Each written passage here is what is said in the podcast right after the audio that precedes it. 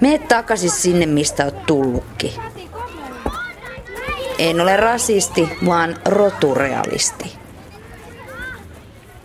Satu Kanninen, sä oot ollut kirjoittamassa toisena tekijänä tätä R-sana-kirjaa. Siis tämä on kirja rasismista ja siihen puuttumisesta.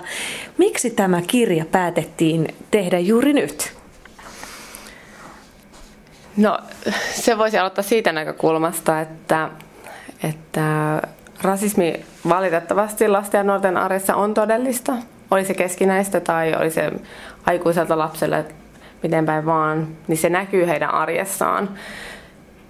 Ja me haluttiin tuoda tähän yhteiskunnallisen keskusteluun näkyvillistä lasten ja nuorten näkökulmaa tähän aiheeseen, mutta myöskin tuoda sitä, että miten aikuiset ja ammattilaiset, puhutaan vanhemmista, puhutaan kasvatusalan ammattilaisista, että mikä heidän vastuu on tähän rasismin vastaiseen, mikä heidän vastuu on tunnistaa rasismia ja puuttua siihen. Et tästä näkökulmasta me lähdettiin tekemään sitä. Ja tämä koko idea oikeastaan syntyi siitä, että, että kahden vuoden aikana, ennen kuin me lähdettiin kirjoittamaan tätä kirjaa, me käytiin tosi paljon kouluttamassa nuorisotyöntekijöitä, nuorisoalan ammattilaisia nimenomaan tästä rasismin tunnistamisesta ja siihen puuttumisesta. Ja me myös käytiin keskustelemassa verkossa nuorten kanssa, käytiin keskustelua pelastakaa lasten työntekijöinä tästä aiheesta alakouluikäisten, yläkouluikäisten ja sitä vanhempienkin kanssa. Vähän erilaisista näkökulmista, erilaisuudesta, rasismista, kiusaamisesta. Ja näiden lasten ja nuorten keskusteluiden pohjalta sekä ammattilaisten kouluttamisen pohjalta me kirjoitettiin tämä kirja, koska sieltä nousi niin paljon esiin tiettyjä kysymyksiä, kommentteja, ja ne oli tosi samanlaisia lapsilta että aikuisilta ähm, mietitytti tietyt asiat, oli pelkoja, oli ennakkoluuloja ja oli ihan, ihan itse rasismiakin esiintyi. Ja nämä me koottiin tähän kirjaan otsikkotasolle ja lähdettiin käsittelemään niitä. No tämän päivän lapset, nehän elävät hyvin monikulttuurisessa maailmassa paljon enemmän kuin ehkä me aikuiset, joilla useimmilla on työkavereinakin todella harvoin vaikka maahanmuuttajataustaisia henkilöitä, koska yleensä se kielitaito tulee siinä vastaan, ettei välttämättä siis kohtaa sitten ihan arjessa. Niin siis nämä pienet lapset jo päiväkodissa, alakouluikäiset, he kohtaavat tätä monikulttuurisuutta. Näkyykö sitä rasismia tai millaista rasismia siinä arjessa näkyy ja millaisia tilanteita ne on? Tietysti nyt pitää muistaa myöskin se, että koko valtakunnallisesti, että kuinka paljon se näkyy lasten ja nuorten arjessa, mutta totta kai se näkyy enemmän monikulttuurisuus kuin meidän omaikäisten tai vanhempien arjessa, että sukupolvi on vaihtunut siinä mielessä. Mutta silti ehkä mä lähden siitä näkökulmasta, että aikaisemmin aikuiset ajatteli niin, että koska lapset elävät, elävät niin monikulttuurisessa arjessa, että tämä lasten sukupolvi hoitaa tämän suvaitsevaisuuden puolen jo itsestään, eli he kasvavat suvaitsevaisimmiksi kuin, kuin me aikuiset, mutta näinhän ei ole käynyt ja näin ei varmasti tule käymään, koska yhtä lailla siellä lasten ja näkyy ne ristiriidat ja näkyy se rasismi. Ja nimenomaan semmoinen, puhutaan arkipäivän rasismista. Eli aikuisen silmin monesti rasismi näyttäytyy tosi räikeinä tekoina. Ja sitäkin on ja tapahtuu lasten arjessa, mutta enemmän tutkimuksetkin on osoittaneet sen ja sitten se, mitä me ollaan itse tuolla kentällä vietetty aikaa, että se on kuitenkin hyvin arkista sellaista, mm, se voi olla katseita, se voi olla poissulkemista ryhmästä, se voi olla huutelua, nimittelyä, ja ihan tällaiset vitsit, me ollaan tässä kirjassa puhuttu myös vitsien ongelmasta ja haasteesta siihen puuttumisessa, että aikuiset ei välttämättä aina näe vitsien luovan myös sitä stereotypiaa ja ö, niiden pohjalla olevaa rasismia, mitä tuotetaan. Et nämä on aika tyypillisiä lasten ja nuorten arjessa, mutta nyt totta kai kun nettiaikakausi on tullut tähän myös mukaan ja Pelastakaa lapset tekee verkossa myös työtä lasten ja nuorten parissa, niin sitä kautta on tullut myös ilmi, että kuinka paljon verkko voi myöskin tuoda lisää ulottuvuutta kiusaamiseen tai rasismiin ja myös niin, että se kiusaaminen saattaa jatkua siellä verkossa ja verkon ulkopuolella, että ne samat ihmiset onkin siellä molemmissa. Verkkohan on nyt sellainen, että sinne ei ehkä ihan kaikista pienimmät lapset ennen kuin he osaavat lukea ja itse sitten kirjoittaa, niin he eivät ehkä siihen osallistu. Mutta voiko tosiaan päiväkodissa esimerkiksi näkyä jonkun näköistä rasistista käytöstä tai tarkoitatko lasten keskinäistä Vaikea sanoa ihan täysin, koska me ollaan enemmän oltu alakouluikäisten ja yläkouluikäisten lasten kanssa ja itse asiassa enemmän tekemissä näiden ammattilaisten kanssa, jotka tekevät kouluissa töitä ja nuorisotyössä. Mutta miksei se olisi mahdollista, koska kyllähän lapset hyvin nuoresta kuulevat tätä valtakeskustelua, mitä Suomessa käydään tällä hetkellä, yhteiskunnallista keskustelua, opitaan, oli ne vanhemmat, sukulaiset tai kaduilla tai että he kuulevat kyllä sitä keskustelua, että miksi, miksei he toistaisi niitä. Että kyllä se on ihan mahdollista. Totta kai se varmasti esiintyy vähän eri muodossa ja mitä me ollaan pienempien lasten kanssa keskusteltu on nimenomaan se erilaisuus ja kiusaaminen, että he ehkä sitä kautta käsittelee sitä enemmän ja suljetaan pois ryhmästä ja et sitä on vaikea sanoa, että kuinka paljon se menee ihan sen rasismin pohjalle, vai, mutta paljon voi liittyä ulkonäköön ja, ja yksi tärkeä pointti, minkä takia me haluttaisiin, että oli se lastentarha, oli se koulu, oli se nuorisotyö, niin minkä takia sitä aikuisen vastuuta siinä rasismiin puuttumisessa painotetaan, on nimenomaan se, että nyt jos puhutaan pikkulapsista, heillä ei välttämättä ole kotona edes ketään, joka kyseenalaistaa näitä ajatuksia, vaan he, siellä voi kotona myös, että puhutaan tietynlaisesta Suomesta. Puhutaan, että Suomi on tietynlainen ja pitäisi olla tietynlainen. Ja niin sitten pitäisi olla joku, joka kyseenalaista sieltä, että no mikä se oikeasti on se normi suomalaisuus lainausmerkeissä, että voiko siihen kuitenkin kuulla ö, eri taustaisia ihmisiä, erinäköisiä ihmisiä ja niin edespäin. Niin, että eihän se välttämättä edes tarkoita sitä, että nimenomaan puhutaan, että suomalaiset on tällaisia, vaan se tulee käytöksen ja... Kyllä, ja rakenteet. Kyllä. Mitä me luodaan jo koulussa tai tarhassa, mitä me ei välttämättä tiedosteta itse, että kuinka paljon me luodaan tietyillä oppikirjoilla, tietyillä mitä me te- työstetään, niin luodaan tiettyä yhteiskuntakuvaa. Satu Kanninen, kerro miten rasismia voi torjua jo päiväkoti-ikäisten keskuudessa? Hyvä kysymys, tärkeä kysymys, koska ehkä päiväkoti on se ja varhaiskasvatus ylipäätään se, mistä pitäisi jo aloittaa luomaan sitä tunnelmaa, sitä turvallista tilaa tulla, olla, osallistua, vaikuttaa, koska ehkä se on se hetki, kun me voidaan vielä täy- niin kuin enemmän vaikuttaa lapsia ja nuoriin. Mutta se, että muistaa sen, että, että esimerkiksi se päiväkoti voi pohtia sitä, että ei lähde siitä lähtökohdasta, että meidän päiväkodissa ei ole rasismia, vaan lähtee siitä lähtökohdassa liikkeelle, että, että voisikohan olla tai onkohan meidän päiväkodissa. Ja sitten lähtee tarkastelemaan sitä niin päin mieluummin, että on tavallaan tunnustaa sen olemassaolon ja tunnistaa sen ihan siltä varalta, että jos sitä tulee. Et pitäisi jo alun perinkin lastentarhaopettajien, opettajien, nuorisotyöntekijöiden, ammattilaisten pitäisi käydä jo itse se keskustelu itsensä kanssa ja se pohdinta niistä omista ennakkoluuloista. Että niitä pitäisi työstää tosi paljon. Se tulee jatkumaan koko elämän se työstäminen valitettavasti, siitä ei pääse pois. Mutta pitäisi se oma asennoituminen siihen, että, että mitä mä itse ajattelen tästä kaikesta. Miten mä itse näen mitä mä ajattelen maahanmuutosta, mitä mä ajattelen Suomesta, suomalaisesta yhteiskunnasta, uskonnoista ja niin edelleen, eri kulttuureista, jotta sä pystyt kohtaamaan ne omat ennakkoluulot siinä. Meillä kaikilla niitä on, haluttiin tai ei. Ja, ja se, että kun kohtaa ne omat ennakkoluulonsa ja työstää niitä, niin mä luulen, että monesti omassa työssään tulee paljon avoimemmaksi ja tiedostaa enemmän se, miten itse käyttäytyy ja mitä siinä ryhmädynamiikassa tapahtuu.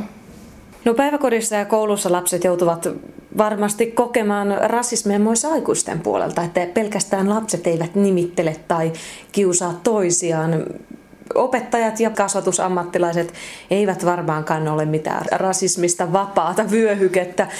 Miten tällaisissa tilanteissa, jos lapsi kertoo, että häntä on kohdeltu väärin tai että hän on huomannut, että sitä naapurin tummaihoista lasta syrjitään tai jotain muuta vastaavaa rasistista toimintaa on huomannut, miten vanhemmat voivat tässä tilanteessa toimia? Joo, niin kuin sanoit, että ei välttämättä ole rasismista vapaata aluetta, mikähän olisi ihanne tilanne, että olisi nollatoleranssi kaikessa, mutta nimenomaan se olisi sitten tiedostamatonta, niistä rakenteista tulevaa tai tiedostettua, niin ikävä kyllä sitä tapahtuu. Ähm, se, jos lapsi tai nuori tulee kertomaan kokemuksestaan tai että naapuria tai kaveria kiusataan ihon värin takia esimerkiksi, niin siinä vaiheessa aikuisen mä haluan painottaa nimenomaan sitä aikuinen ottaa tosissaan sen lapsen, kuuntelee ää, ja myöskin tuo lapselle sen olotila, että hän ei ole tehnyt mitään väärin, vaan ottaa hänet tosissaan, koska tosi paljon me ollaan kuultu lasten ja nuorten suusta sitä, että, että miksi kertoisin aikuiselle, koska he eivät tee mitään. Eli on tapahtunut vähättelyä, en voi sanoa nyt, että kaikessa vaan, mutta on tapauksia, missä on vähättelyä ja siinä on yksi suuri syy, miksi lapset ei halua tuoda sitä aikuisen esille myöskään. Johtuuko se vähättely siis siitä, että rasismia ei tunnisteta, aikuiset ei tunnista sitä vai ei haluta myöntää sitä? Varmaan molempia ei tunnisteta, mutta ei myönnetä tai ei haluta nähdä sitä, että molempia siinä varmasti on, koska ja mikä on, tai oli sitten kiusaamista, mitä tahansa, niin ne kaikki pitää ottaa samalla lailla, koska rasismi on kiusaamisen muoto kuitenkin. Niin yhtä lailla kuin kiusaamisen kampanjoidaan nyt, että pitää puuttua kaikenlaiseen kiusaamiseen, niin yhtä lailla rasismi kuuluu tähän. Että et siinä on omat erityispiirteensä tietysti. Mutta myöskin lasten ja nuorten kanssa toimijoiden parista on tullut sitä kommenttia, että tuntuu välillä, että se on hirveän haastavaa. Tuntuu välillä, että jos siinä on esimerkiksi kahdesta eri kulttuurista olevia lapsia, mistä tämä opettaja tai lastentarhaopettaja ei tunne kummankaan kulttuuria. He sanovat, että on tosi vaikea mennä väliä semmoiseen väliin, kun ei tiedä kaikkia taustoja. Mutta se, mitä me ollaan yritetty painottaa niissäkin, että ei tarvi olla jokaisen kulttuurin ammattilainen, ei tarvi osata kaikkia, kaikkia kulttuureita tai taustoja ulkoa, vaan se, että enemmän se kyseenalaistaminen, se puuttuminen ja antaa ne lapsille sen läsnäolon, että välitän ja tunnustan, että täällä tapahtuu tätä. Monesti, jos halutaan sivuttaa rasistinen kommentti, vitsi, teko, mikä se oli ikinä siellä koulussa tai, tai lastentarassa, niin, niin se valitettavasti semmoinen hiljainen hyväksyminen se viestii lapsen hiljaisena hyväksymiseen, jos siihen ei puutu millään lailla. Ja se puuttuminen voi olla vaan se, että hei, noin ei voi sanoa. Se voi lähteä siitä, tai se voi lähteä siitä, että voi kyseenalaistaa, että hei, että, että miksi sanot noin. Ihan peruspedagogisia asioita. Mutta tuntuu vaan, että joskus tämä aihe rasismi ehkä aiheuttaa vaan sellaista, että apua, että, että enkö osakkaan tähän nyt tai enkö uskalla tähän puuttua. Nyt mä vähän ohjasin sua tuonne toiseen suuntaan. Mä kysyin sulta, että että jos lapsi kertoo tästä koetusta tai nähdystä rasismista sitten kotona vanhemmille, niin miten vanhemmat voivat puuttua siihen, että jos vaikka opettaja koulussa selkeästi kohtelee jotain lasta huonosti? Tota, jos se lapsi tulee kotona kertomaan vanhemmilleen ja nimenomaan koulussa tapahtuvasta oli se oppilas tai opettaja, niin ehdottomasti yhteys kouluun. Rasismi tulee käsitellä kuitenkin koko koulun yhteisössä ja yrittää tuoda se esiin niin, tai ainakin sanoa opettajalle, jolla pitäisi olla valmiudet siihen, että, että hän ei nosta nyt tätä tiettyä lasta framille, että hän ei nosta tiettyä lasta jalusta, että häntä on nyt kiusattu ja hän on myös kertomaan vanhemmilleen, vaan nimenomaan niin, että koko koulu pyrkisi edistämään sitä rasismin vastaista ilmapiiriä. Ilmapiiriä, jota ylipäätään tämmöinen turvallinen tila tulla, olla, osallistua, vaikuttaa lapselle ja nuorelle on hyvin tärkeää, että hän pystyy toimimaan tällaisessa tilassa. Ja vanhempi, vanhemmalle on hyvin tärkeää se, että hän vie viestiä koululle. Mutta myöskin hyvin tärkeää, että käy sen lapsen kanssa sen keskustelun siitä. Yhtä lailla, mitä mä sanoin tästä opettajan, että kuuntelee sitä lasta, tuo esille sen, että jos häntä, hän, häntä on tota, rasistisesti kiusattu, nimitelty, että ottaa sen lapsen tosistaan ja se ei ole sen lapsen vika ja käy sitä keskustelua, joka on tosi vaikeaa välillä, kun ihonväri on yksi isoimpia äh, kiusaamisen ja rasismin muotoja, että puututaan ihonväriin. Niin sehän on tosi iso osa lapsen identiteettiä. Eihän ihonväristä sä, sä et voit päästä eroon siitä, sä et pääse niin kuin jostain vaatteesta, jossa haukutaan punaista paitaa, niin se pitää käydä tosi se identiteettikysymys ja se, että hei, että miksi meitä saa olla eri värisiä, miksi meitä saa olla erinäköisiä. No toinen tilanne varmaan on vanhemmille erittäin haastavaa, että mä oon esimerkiksi törmännyt bussissa sellaiseen tilanteeseen, että pienelle koululaiselle, joka on ollut siis tummaihanen. Häntä on siellä sitten aikuinen suomalainen tällainen humalassa oleva on sitten ruvennut kommentoimaan tämän lapsen ulkonäköä ja muuta. Ja tämmöinen on sitä, sä mainitsit tuossa jo aikaisemmin, että suvaitsevaisuuteen liittyy se, tai jos ajatellaan, että ollaan suvaitsevaisia, että ollaan hiljaa asiasta. Tuossa vaiheessa tuli semmoinen, että miten minä voin mennä tuohon väliin ja katkaista heti toin tilanteen. Minkälaisia vinkkejä sä annat siihen, koska nuo tilanteet saattaa olla joskus jopa uhkaavia. Että ihmiset ehkä ajattelee, että ei tuohon uskalla puuttua. Miten tämmöisessä tilanteessa voi mennä sen lapsen puolelle? On hyvin yleistä että, ja järkeväkin ajatella totta kai, että onko se uhkaava tilanne ja voinko mennä siihen väliin. Ja, mutta silti mä haluan kuuluttaa semmoisen siviilirohkeuden perään, että jos ei muutoin, totta kai kannattaa katsoa, että onko siellä muita ihmisiä ympäri tukemassa ehkä, mutta siellä saattaa olla tosi paljon hiljaisia hyväksyjä muitakin siinä ympärillä, jotka tulevat tukemaan sen, kunhan joku uskaltaa avata suunsa, että hei lopeta. Se jo riittää, että sä sanot, että lopeta, jotta se lapselle tulee se viesti, että hei, tämä on väärin, mitä se ihmeen tekee hänelle. Ja että joku välittää siitä. Mutta toinen, mulla on hyvä esimerkki ehkä tästä. Mun ystävä oli metrossa metrossa Helsingissä ja siinä kaksi miestä kiusasi tummaihoista tyttöä. Ja hän ei tiedä mitä tehdä, hän oli nainen ja mietti just nämä. Kävi läpi, että miten uskaltaako mennä väliin, mitä hän voi sanoa, onko hänellä rahkeita sanoa, lähteä väittelyyn, koska se tuntuu välillä, että apua, että onko, onko siihen tarpeeksi tietoa, onko tätä. Mutta se mitä hän teki, hän meni istumaan sen lapsen viereen. Hän ei sanonut mitään, mutta hän vaihtoi paikkaa lapsen viereen. Eli hän meni tämän lapsen ja näiden kahden miehen viereen. Ja osoitti katsellaan sen lapsen, että hei mä oon tässä. Ja toi ei ole oikein. Ja se katsoi myös niitä miehiä, että hei, että jättäkää tämä lapsi rauhaan. Että tosi pienillä eleillä pystyy jo viestittämään sitä, että hei, että tämä ei, tämä ei ole oikein. Perheen aika. Suomalaiset saattavat olla rasisteja, mutta niin ovat maahanmuuttajatkin rasistisia valtaväestöä kohtaan. Puhdas suomalaisuus katoaa. Nettirasismi, vihapuheet. Mitä tehdä, jos huomaat, että oma lapsi vaikka on tehnyt, kirjoittanut vihapuheita tai rasistisia kommentteja, tai se oman lapsen hyvä ystävä? Miten siihen voi puuttua? Hyvä kysymys, koska nettiaikakausi on nyt tässä ja nyt ja se ei tule poistumaan. Se, jos huomaa oman lapsen tekevän vihakirjoituksia, rasismia netissä, niin on hyvä ottaa hänet ihan kasvokkaisen keskustelun totta kai. Lähteä oikeastaan purkamaan sen lapsen kanssa sitä, että mistä on kyse, mitä hän on kirjoittanut, lähteä niin askel kerran tavallaan. Se voi olla iso kakku, ähm, jos lähtee vaikka yleistämään tiettyä ihmisryhmää, että okei, että yleinen on esimerkiksi tämmöinen vaikka, että, että ähm, ne ei kuulu tänne. Joku, puhutaan vaikka maahanmuuttajaryhmästä, että ne ei kuulu tänne. Lähtee purkamaan sitä sen lapsen kanssa, että okei, ketkä ei kuulu tänne? Miksi he ei kuulu tänne? Ja onko jotain arvojärjestystä sitten ihmiset, ketkä kuuluu ja ketkä ei. Ja, ja tosiaan se ehkä se pohdinta siitä suomalaisesta yhteiskunnasta on tosi hyvä mitä sanoin aikaisemminkin. Mutta ehkä myös tämmöinen, musta on ihan mielenkiintoisia välineitä käyttää myös tämmöiset, että okei, että jos susta ei maahanmuuttajat kuulu tänne, niin okei, ne pitäisi lähettää takaisin. No, et mistä me aloitetaan, että lähetetäänkö miehet vaan vai, et, vai lähtikö lapset ja aikuisetkin ja lapset ja äiditkin mukaan. Ihan tämmöisiä, että sitä voi lähteä purkaan tämmöisen niin kuin aika ähm, yksinkertaisen kysymyksin. Mutta se, mikä pitää muistaa, on se, että, että vaikkei muuta, niin lähtee keskustelemaan se, että miksi näin ei saa tehdä.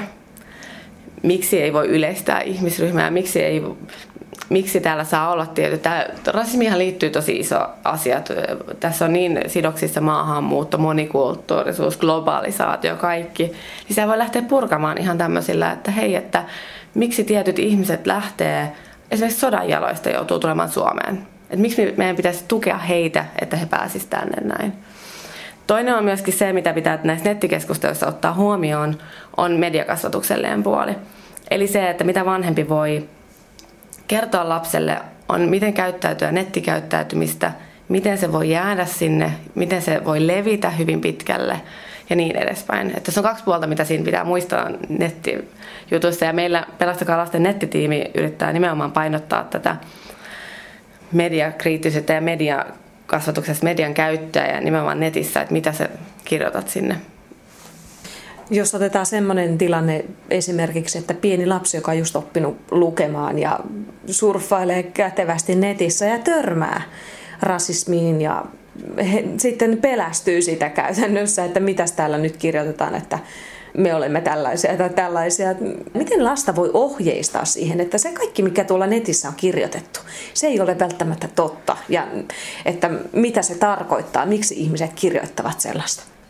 Tämä on iso juttu, koska näinhän se just on, että jo lapset lähtevät surffailemaan nettiin ja tämä on se juttu, minkä takia me ollaan kirjassa otettu verkkonäkökulma tähän rasismiin että kuinka paljon siellä tapahtuu kirjoittelua aikuisen suunnalta tai lasten itsensä suunnalta, ja ne on yhtä lailla siellä näkyvissä kaikille. Ja miten se lapsi kohtaa sen, ja ehkä haluan sanoa tähän vielä ennen kuin mennään tähän vanhemman, mitä vanhempi voi tehdä siinä tilanteessa, niin on se, että mitä me ollaan yritetty nimenomaan tällä, että miksi se nettiin, miten tämän sanoisi, että miksi esimerkiksi nuoriso-ohjaajat, joka on netissä ketkä tahansa kasvatusalan ammatteissa, miksi pitäisi yrittää kitkeä sitä rasismia pois sieltä, joka on iso tehtävä, on se, että siellä on niin paljon niitä hiljaisia silmiä, jotka näkee sitä tekstiä.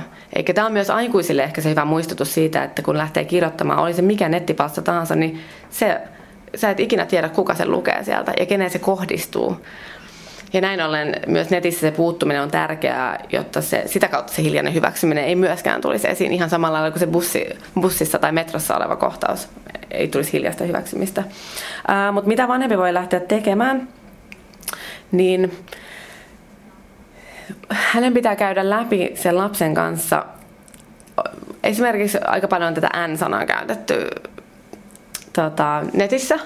Ja se, että jos se kohdistuu siihen lapseen nuoreen, hän on tummaihainen nuori, hän ymmärtää, että se on se negatiivinen sana ja, että, ja sen taustalla on orjuus, siellä on sitä, että on laitettu alas tiettyä ihmisryhmää, se on aina negatiivisesti latautunut sana, niin se pitää käydä sen lapsen ja nuoren kanssa läpi, ei niinkään, että apua, että no että, tarkoitan sitä, että ei niin, että että no, ne nyt ei varmaan tarkoita sille mitään. Sä et voi lähteä vähättelemään sitä tekoa, vaan ota se lapsi siihen mieluummin, että hei, miltä susta tämä tuntuu.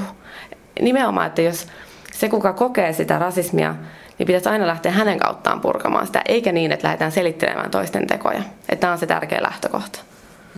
No jos ajatellaan ihan pieniä vaikka päiväkoti-ikäisiä lapsia, mun kollega kertoo, että hänen pienen poikansa paras ystävä on kiinalainen.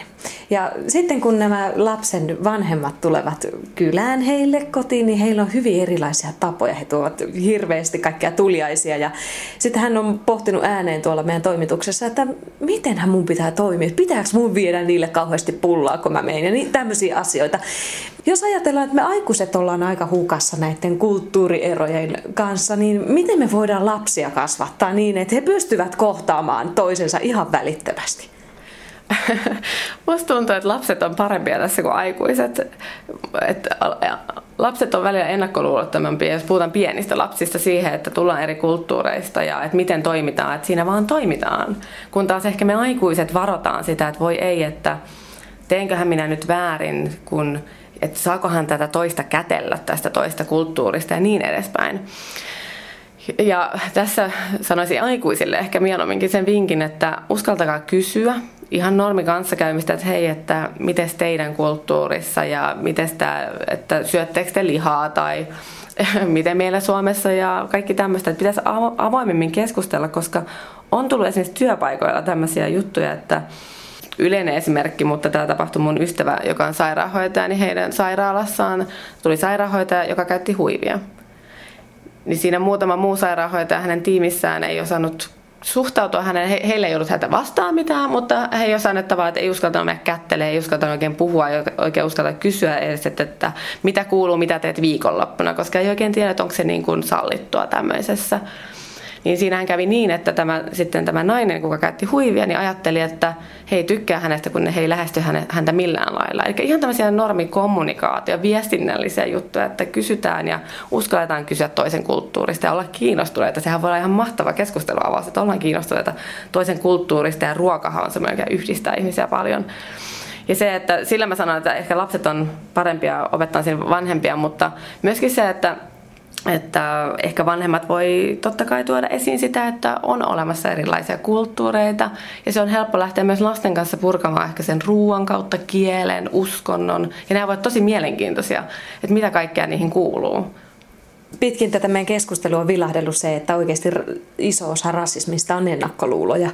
Miten sitten koulun, kodin ja kulttuurien välistä vuorovaikutusta voisi parantaa. Tämä on hyvä, että rohkaistaan, että kysy. Jos et epeile tai mietit, että miten tässä tilanteessa voi toimia, niin kysy. Se on helppo sanoa, mutta miten sitten voisi lähteä niin kuin jotenkin joukolla tätä asiaa edistämään? No jonkun verran koulussa on yritetty varmasti edistää sitä, että en tiedä ihan täysin tarkkaan, kun en ole koulumaailmasta, mutta mutta yritetty luoda vaikka iltoja, monikulttuurisiltoja, tuolla eri kulttuureita ja ruokahan on edelleen se helppo keino, mutta sitten mä ehkä toivoisin, että siihen tulisi muutakin, että musiikkia, ää, lapset voi kertoa omista uskonnoista, mutta tässä pitää varoa sitä tietysti, että jos joku on ollut maassa meillä täällä Suomessa jo vaikka 20 vuotta, tai hänen vanhempansa on täällä 20 vuotta, eikä hän itse välttämättä tunnekaan sitä kulttuuria ihan täysin, niin ei voi aina olettaa, että se on se lapsi, joka tulee sitten kertomaan, että kerro nyt siitä sun kulttuurista ja siitä uskonnosta, kun se ei välttämättä tiedä, että mikä on se oma, oma mihin identifioituu ylipäätään. Että näissä on hyvä varovaisia. Mutta tota, se, mitä koulut ja nuorisotyö ylipäätään taas sitten, ainakin Helsingin kaupungin nuorisoasiankeskuksesta tiedän vaan, kun he, heidän kanssaan lähemmin toiminut, on yrittänyt sitä vuorovaikutusta edistää eri kielisillä esitteillä, erikielisillä viesteillä viedä eteenpäin, koska voi olla myös niin, että kotona ei se kun suomen kieli olekaan hirveän vahvaa, joten se viesti ei välttämättä kuljettaa sitten sen, no nyt puhun nuorisotalon ja se kodin välillä. Ja sen takia saattaa tulla tiettyjä ristiriitaisuuksia. Ja tietysti voisin kuvitella, että, että kaikenlainen vanhempainilloissa avoimesti voidaan puhua, että mitä voitaisiin yhteisöllisemmin tehdä ja viedä eteenpäin. Ihan lasten leikeistä lähtien. Perheen aika. Monesti tällainen maahanmuutosta puhuminen, jos sitä kritisoidaan, niin leimataan rasistiksi. Ja sitten taas jos toisinpäin, niin leimataan, että sä oot tällainen täti, joka hyysää maahanmuuttoa. Tämä on hirveän vaikeaa Suomessa keskustella maahanmuutosta sillä tavalla, että siinä ei ole mitään tunnelatausta takana. Minkälaisia keinoja siinä on, että me voitaisiin keskustella järkevästi niin kuin aikuiset voi? On totta, ja että tosi paljon tuntuu, että se on niin ääripäästä ääripäähän. Mennään kukkahattu tästä sinne rasisteihin oikein, että miten sanotaan. Mutta mä sanoisin pelastakaa lasten näkökulmasta ja omasta sen, että, että maahanmuuttopolitiikkaa ja maahanmuuttoa, niin sitä voi kritisoida. Tulee totta kai siitä tulee keskustella, koska meillä on aukkoja siinä ja meillä on tiettyjä asioita, mitä pitää kehittää koko ajan, jotta me saadaan ihmiset paremmin kotoutettua ja ja saadaan luotua sitä parempaa yhteiskuntaa ja semmoista yhteisö, näin tiedä yhteisöllisempää, mutta semmoista harmonisempaa yhteiskuntaa. Ja koska tämä monikulttuurisuus ja maahanmuutto on todellista, että tulee edelleen olemaan, se ei tule poistumaan täältä. Mutta ehkä se, että mä toivoisin, että siinä vaiheessa, kun puhutaan maahanmuutosta, puhutaan nimenomaan siitä maahanmuuton kehittämisestä ja maahanmuuttoon liittyvistä asioista – et siinä vaiheessa, kun kritisoidaan maahanmuuttoa, ei puhuta maahanmuuttajasta. Eli ei sitä yksilöstä, vaan siitä koko, kokonaisuudesta. Ja toinen on se, että, että se mitä mä toivoisin taas maahanmuuttokriitikoiden puolelta on se, että ne nimenomaan sanoutus irti siitä rasismista. Eli silloin me pystytään tekemään se ero, että silloin he kritisoivat sitä maahanmuuttopolitiikkaa, tiettyjä maahanmuuttoon liittyviä juttuja, mutta he sanotus irti täysin siitä, että stereotypisoidaan, yleistetään tiettyjä ihmisryhmiä tietynlaiseksi. Et se on iso juttu meille aikuisille muistaa. Mutta ehkä myös mä sanon, koska itseäni on sanottu muista kukkahattotätiksi, niin ehkä mä myös kukkahattotätipuolelle sitä, että on valmis avoimempaan dialogiin käymään sitä keskustelua, yrittää ymmärtää, molemmat puolet yrittäisi ymmärtää, että okei, mistä tämä sun ajatus lähtee. Me ollaan sitä yritetty nuorten kanssa toimijoille tuoda esille, että, että hei, että jos nuori tekee jotain rasistista tekoa, niin yritä ensin mennä sinne nuoren asemaan, että miksi se tekee tätä. Eikä se, että sä vaan tuomitset sen heti, vaan se avoin dialogi, että, että sä lähdet kyseenalaistamaan, lähdet keskustelemaan. Ihan samalla meidän aikuisten pitäisi tehdä ja tätä ihan samanlaista keskustelua. Ja ehkä se, että, että mä en myöskään ehkä pidä siitä, että tuomitaan ihminen rasistiksi, vaan joku tuottaa rasistisia tekoja Mun mielestä päihdekasvatuksessa on tästä aika hyvin pitkälle päästy siinä, että, että päihteiden käyttö tuomitaan. Se teko, älä tuomitse ihmistä. Niin mä en tiedä, voisiko tämä auttaa meidän sitä keskustelua näiden kukkahattotätien ja tuota, toisen ääripään väliä, että ei tuomittaisi toisiamme niin kuin ihmisinä, vaan puhuttaisiin asiasta. Satu Kanninen, millaisia haasteita tähän rasismin vastaiseen työhön liittyy? Rasismin vastaiseen työhön liittyy paljonkin haasteita. Ää, ensinnäkin mä voin lähteä siitä liikkeelle, että kun me aloitettiin Pelastakaa lapsissa tekemään tätä kolme vuotta sitten, niin todella paljon aikuisten suusta, ammattilaisten suusta, ketä me käytiin kouluttamassa, niin tuli aika paljon kyseenalaistusta siitä, että miksi me ylipäätään puhutaan rasismista, kun se on niin negatiivista. Negatiivinen sana, että voitaisiko me keksiä siihen joku toinen sana tai puhua suvaitsevaisuudesta, että miksi pelastakaa lapset on ottanut nimenomaan rasismin vastaisuuden, että sehän on jonkun vastustamista. Mm-hmm. Mutta koska me halutaan järjestelmän katsoa lasten ja nuorten näkökulmasta tätä aihetta, niin me päätettiin pitää sana rasismin vastaisuus, koska me haluttiin lähteä määrittelemään sitten tarkemmin, että mitä se tarkoittaa. Ja se, että lasten ja nuorten tutkimuksistakin on käynyt esiin se, että lapset haluaa, että asiasta puhutaan oikealla nimillä, kuin se, että, että puhutaan siitä suvaitsevaisuudesta ja, ja hyssyteltäisiin enemmän sitä kautta ehkä sitä aihetta.